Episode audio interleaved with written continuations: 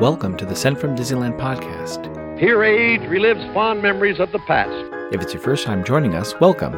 On this episode, we'll take a journey into the past and explore Disneyland and Disneyland history with mementos, snapshots, and postcards sent from Disneyland from 1955 to the present. Today, I'm starting off by thanking my patrons from patreon.com. You can join and receive mail from my desk or from my Disneyland trips. Special thanks to Random Olive, the first patron to this podcast, and the e-ticket patrons Tania, Eric Daniels, Joe Gamble, Scott Booker, Monica Seats Vega, Russ Romano, Michael and Christina Cross, Scott Cagle, and Sheila Harry. C-ticket patrons Serious Inquiries Only, Debbie Weinstein, Jennifer Schneep, Grace Coate, Ben and Noel Bruning, Patty Wolin, Angela Reynolds, and Aaron Moran. B-ticket patrons, the Disney Rewind podcast, Jeff and Paige Orton, and Joshua, and Exorable Tosh Bell. And the A-ticket patrons, Elise Sharp, Zealot Infinity, Alexis Robles, Maggie and Henry Byers, Angel DeBlois, and the All Aboard podcast. You can also sign up for my new newsletter for a chance to get some postcards delivered by the USPS to your mailbox. I am your host, your post host Clocky and today we have two postcards sent from Disneyland.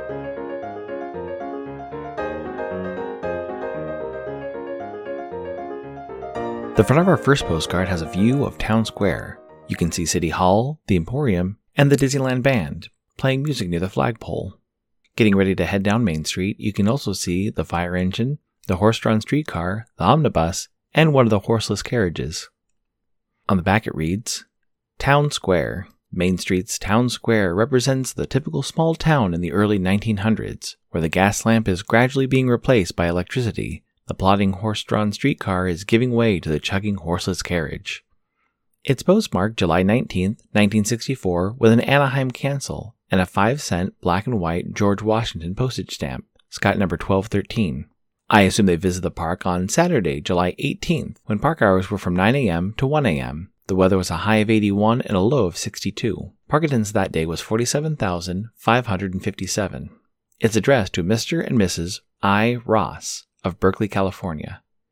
It reads We are having a wonderful stay. Sheila and Dotson. Along with collecting Disneyland postcards, photos, and maps, I also have a small collection of adjacent items like coins, stamps, and address books. I have three address books in my collection, which isn't a lot, but you must consider the ephemeral nature of an address book. Most people would fill the address book with addresses and phone numbers. Once the address book was full, a person may buy a new one to update the addresses and throw the outdated book away. This practice is likely almost extinct now, with cell phones holding contact information and less need to have physical addresses versus email addresses to contact a person or a family. The three I have in my collection are completely unused. The largest of the three is likely to be the newest as well. The general style of the book gives it a late 1960s to mid 1970s feel. It has a bright red cover with shiny gold embossed design elements. The book measures around 6 inches by 3.5 inches and only about two thirds of an inch thick, with rounded edges. The cover has two borders a single row of 94 classic three circle Mickey Mouse images, making a rectangle around the edge of the cover, and inside the Mickeys, a gold rectangle outline. The bottom half of the cover has the words address and telephone in a 1960s style typeface. The two words are stacked and are in a wavy style with the word address starting with three larger letters and getting smaller, and the word telephone starting with smaller letters and growing after the first four letters.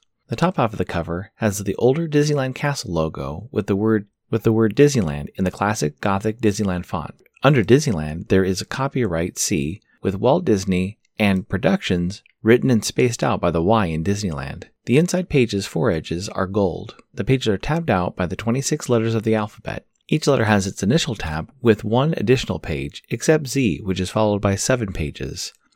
Each page is printed with specific lines for name, street, city, and phone, and has room for seven entries on the front page and seven more on the back. Including a few additional spaces for addresses on the book's flyleaf and end paper, the address book could hold over 475 addresses. Finally, the inside back cover has Japan printed on the bottom right hand corner of the page, signifying where it was made. I purchased this address book on eBay a few years ago. Great news! Enfield Post is back up on Etsy. Grabbing some vintage stamps is a great way to plus your mail. Whether you're trying to match the color of your postcard or envelope, or adding a theme stamp to the back of your mail. be sure to check out Enfield Post. You can head over to EnfieldPost.com and explore all the different vintage stamps you can use on your next card or letter. That's E N F I E L D P O S T on Instagram and EnfieldPost.com for your wedding and vintage postage needs. Enfield Post is the official postage stamp sponsor of the Sent from Disneyland podcast.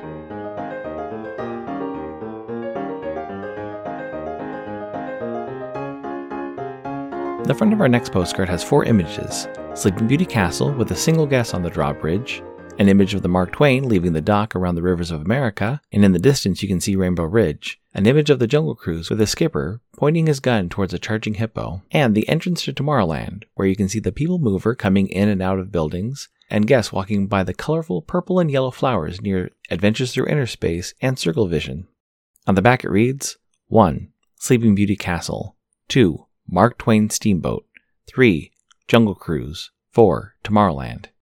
It's postmarked August 13, 1973, with a Huntington Beach cancel and a 6 cent National Park Centennial Wolf Trap Farm, Virginia postage stamp, Scott number 1452.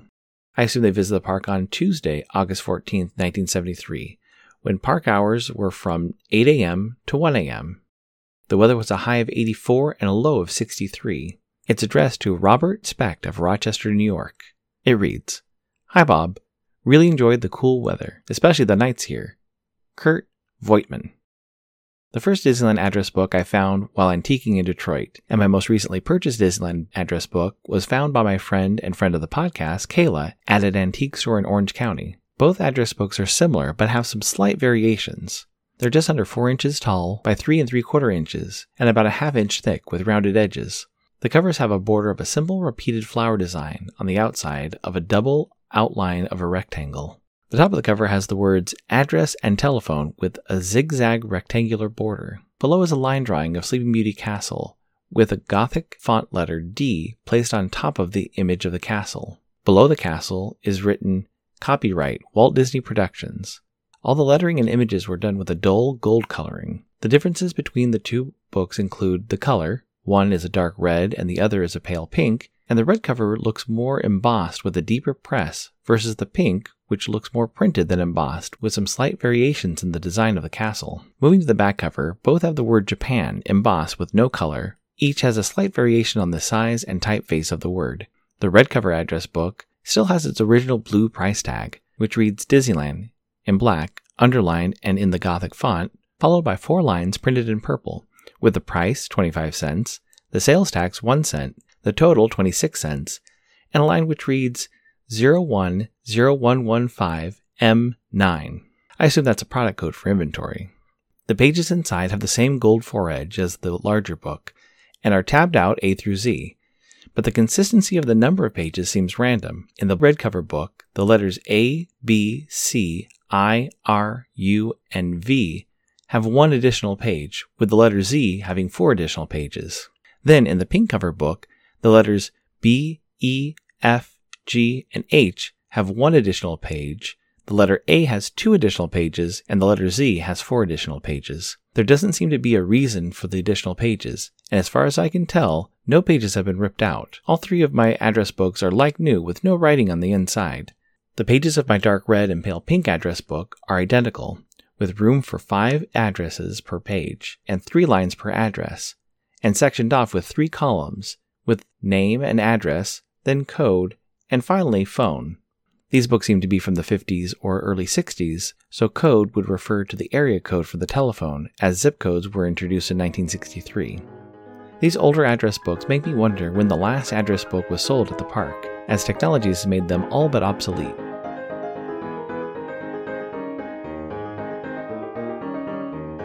This incoming postcard is sponsored by the Art Throwdown. Art Throwdown, or ATD, is an online craft hour on Instagram, starting at 9 p.m. Eastern, 6 Pacific. Be sure to check out Monday's ATD, which is usually hosted by paper artist Russ Romano. I see many amazing art projects, learned about awesome postmarks, postage stamp history, and a lot more on different episodes.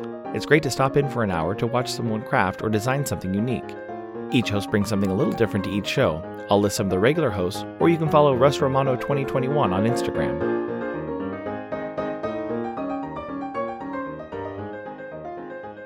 The front of my incoming postcard has Goofy standing on a beach looking out into the water. To the right of Goofy is a small hut waving a green flag with a blue wave with a bite taken out of it, and four surfboards leaning against the hut, one also with a bite taken out of it.